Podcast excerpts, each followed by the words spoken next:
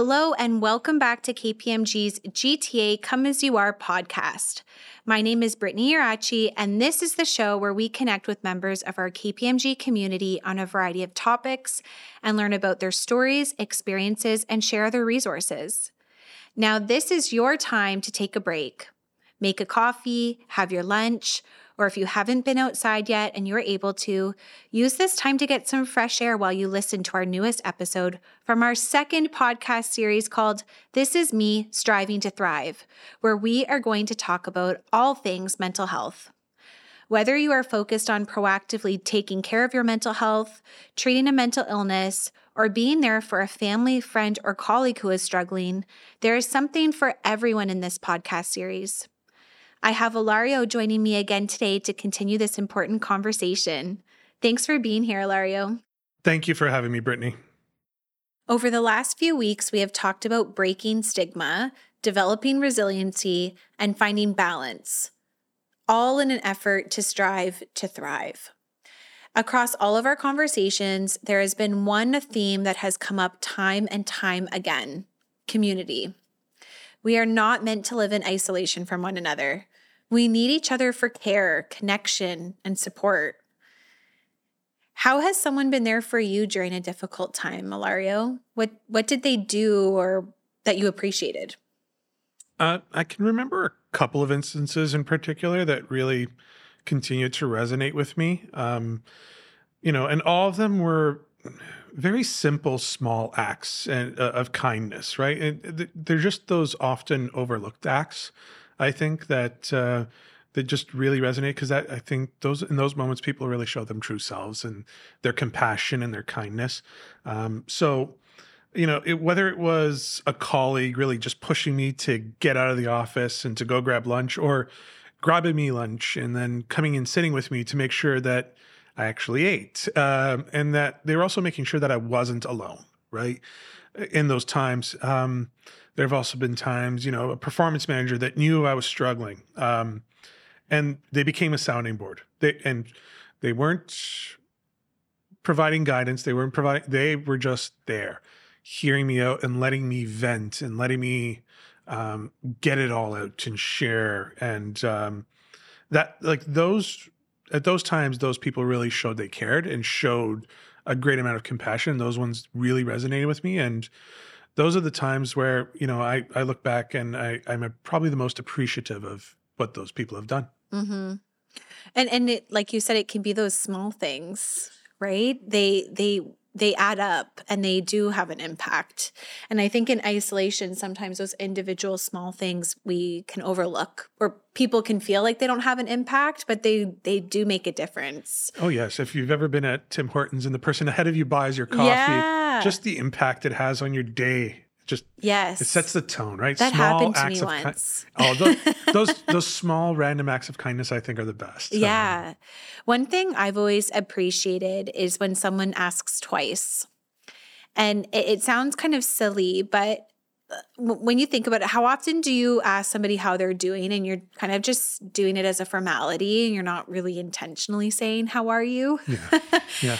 but sometimes somebody might respond and go, Yeah, I'm okay and we just move on. We go on and focus on business. What's the purpose of the meeting? What do we need to accomplish? But I remember the first time someone asked me a second time, they said, That doesn't sound too convincing. Is everything okay? And it really kind of took me back for a moment because I wasn't, I thought I was hiding myself. So I thought, well, how did you know? How did you notice? Yeah.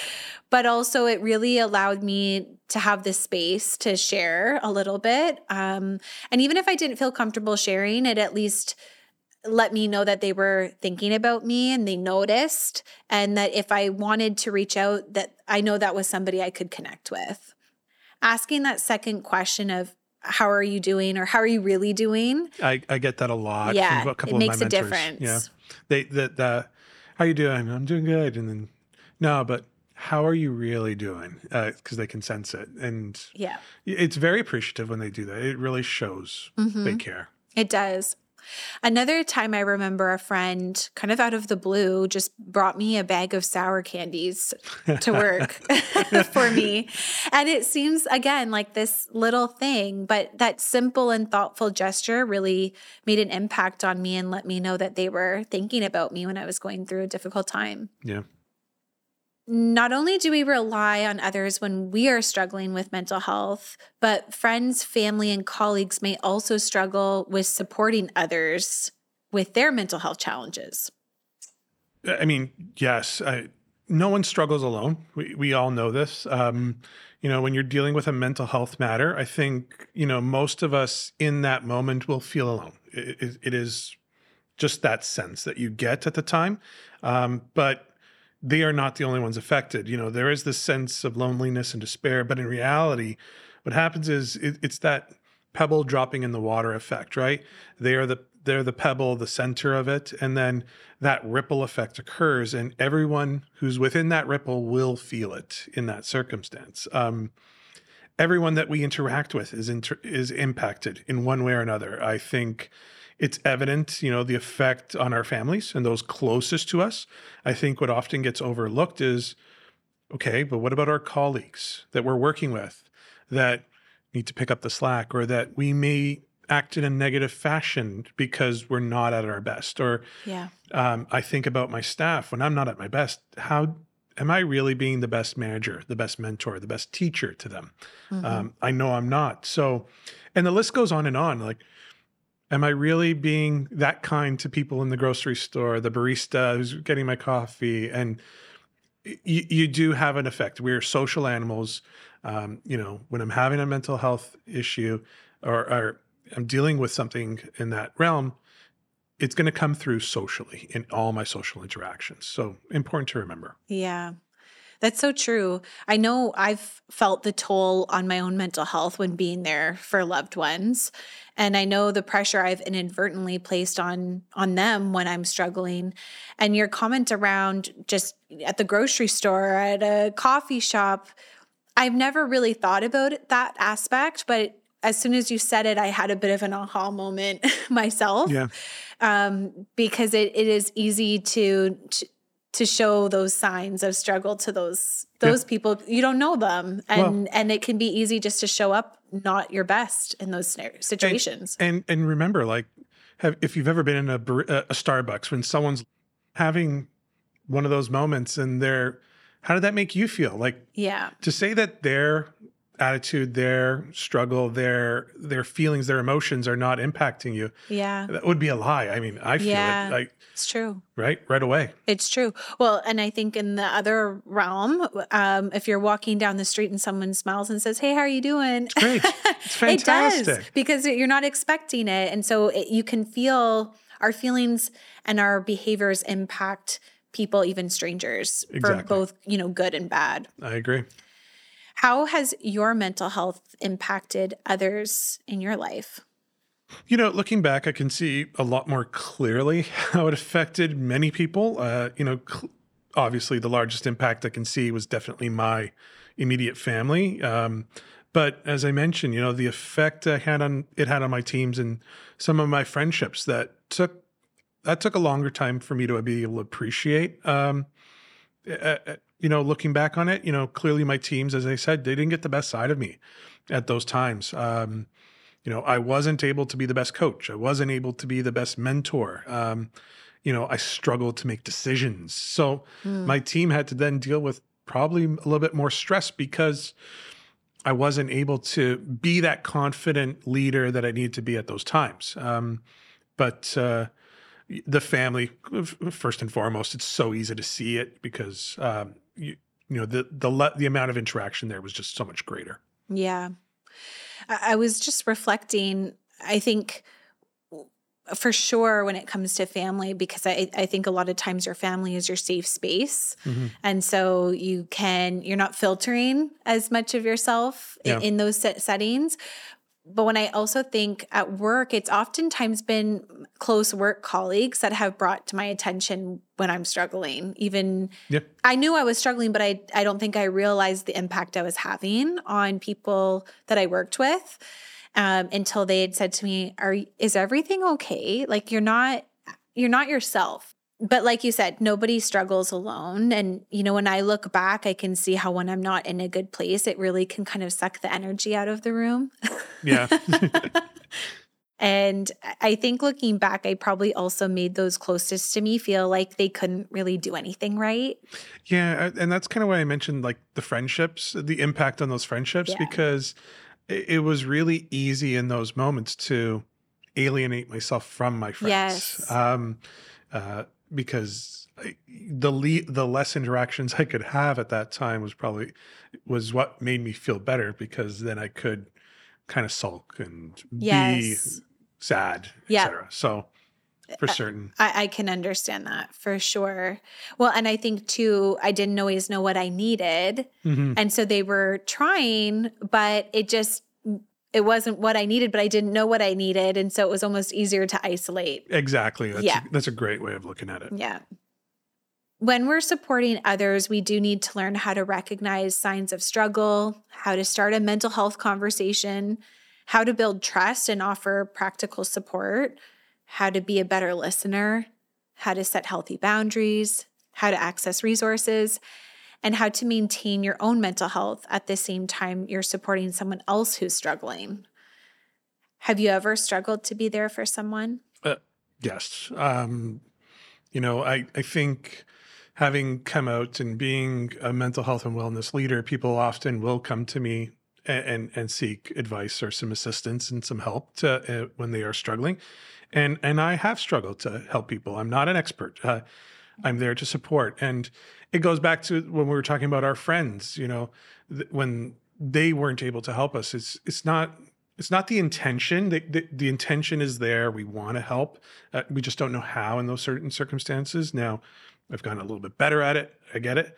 Um, but you know, the main reasons is, in my case, uh, you know, why have I struggled? It's been the familiarity sometimes in when people are telling me their stories and my own history. I'm able to easily draw some of those comparisons and instinctively i do want to help and that's led me to being you know maybe trying a little too hard or i'm trying to diagnose the problem or the person and i get a little bit too into it and that's not always what that individual needs at that time um, and and and i try to hold myself back now um, the other the other area where i've really struggled with has been the effect that person's struggle has had on me um, you know as I mentioned a couple weeks ago, I haven't quite been at my best. I'm getting better. Um, but, you know, when someone's going through a struggle, and if I'm not quite at my best, I do tend to get a little bit scared, and how that may impact me could be very negative. So,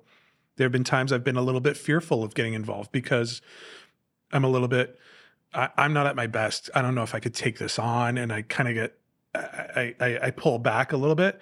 Um, but in the end, I, I've always tried to help. And what's made me feel a little bit better is that knowing that what I've done has always been a little bit positive and added a bit of positivity has helped me then in my recovery in some cases. So, Hmm.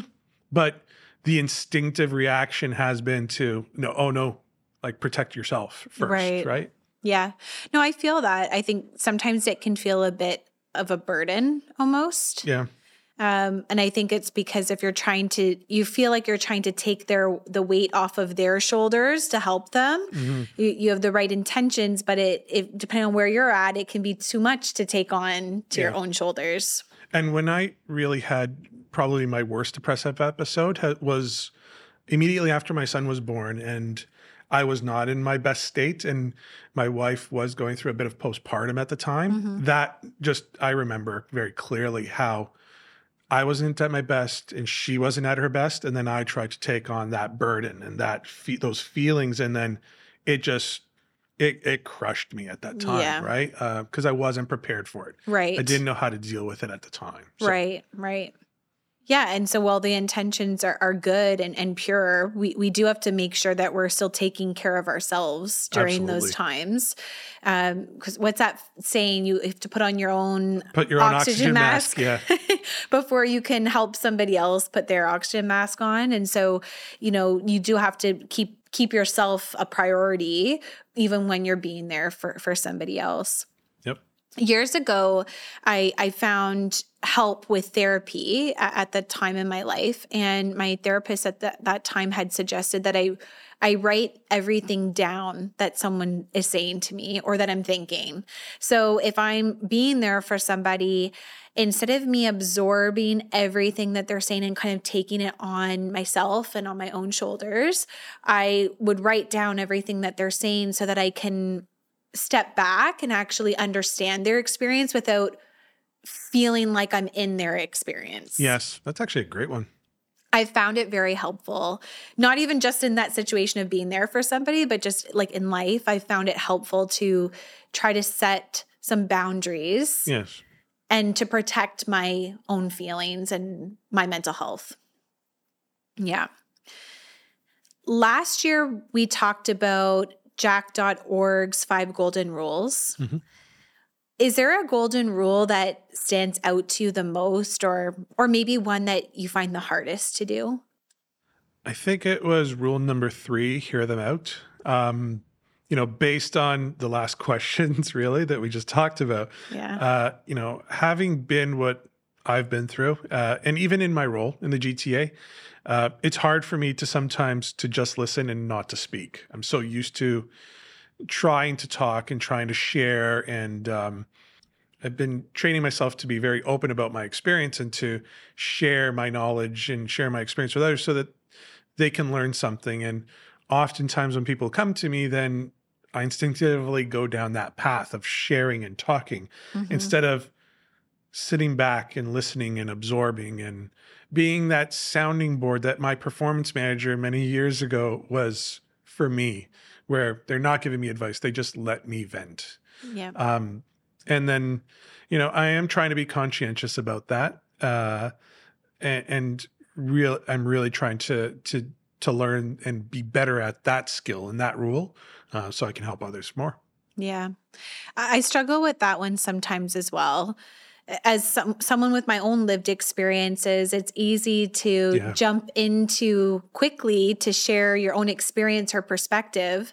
And and I think for me my intention is usually to show them that they're not alone, Yes, that I can relate to them. our intentions are pure again, like you said, Yeah. but it's. And, and you and I have talked about this so many times. Everybody's experience is so different. We shouldn't really try to relate at Yeah. times, but we want to, and we, it's instinctive. It's instinctive. Yeah, and so in those settings, you know, I need to I need to check myself and remind myself this this conversation is not about me. That's it's right. about them. And so spend that time to better understand their experience and and what I can do to help them and help or help them identify a path that they could move forward with. That that resonates. What's helped me in that perspective has been when someone does come talk to me, I try to limit myself to one very important question. It's what can I do? Mhm. And I'll repeat that question probably three or four times in that conversation when they're sharing is, okay, uh, what can I do to help? How Yeah. or how can I help? Yeah. Um, and I won't give any information. I'll just, okay, what do you need? How can I help? How does this make you feel? Like those types of questions. Yes. But my favorite is definitely those first two. Yeah, yeah. W- one of the other rules that I, I really liked, it was rule number one, which is saying what you see. Mhm.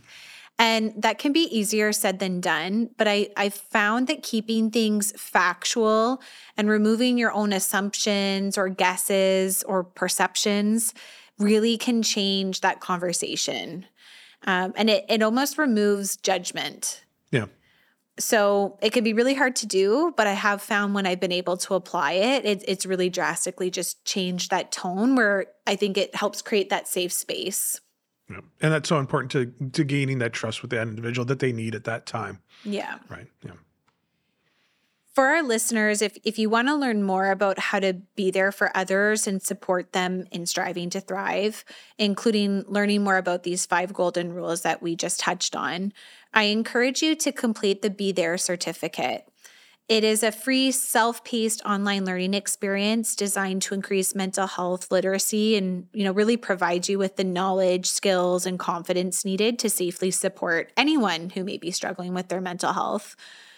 Uh, I completed this certificate recently. There's also some great tips in the training about how to be there for yourself, essentially, and take care of your own mental health when you're supporting others with mental health challenges. Ilario, this is our eighth podcast episode together. Thank you so much for joining me for all of these episodes and our ongoing conversation. I'm really looking forward to the future of where our focus on mental health will go. What are you most looking forward to? I mean, th- this is still a very young program and initiative in the GTA. Um, you know, with the GTA Mental Health Network, the GTA uh, uh, audit uh, mental health and wellness campaigns that we run. Um, we've we've made so much great progress in such a very short period of time, and you know we've had a lot of great open conversations, and I think we've really actually made strides in breaking down some of the stigma. Um, I'm really excited to seeing where you know at this pace where where does this go next? And and how can we continue to grow?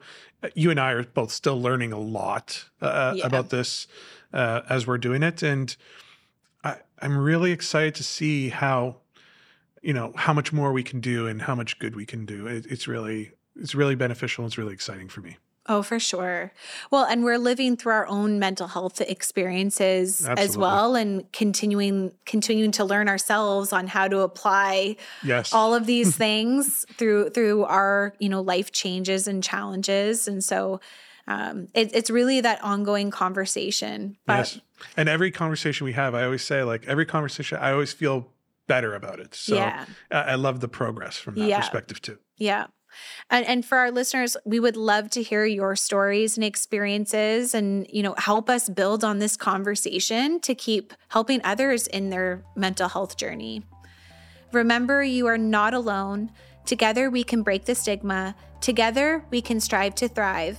Together for mental health. Thank you so much for listening to our second podcast series. Let us know what you would like to hear next.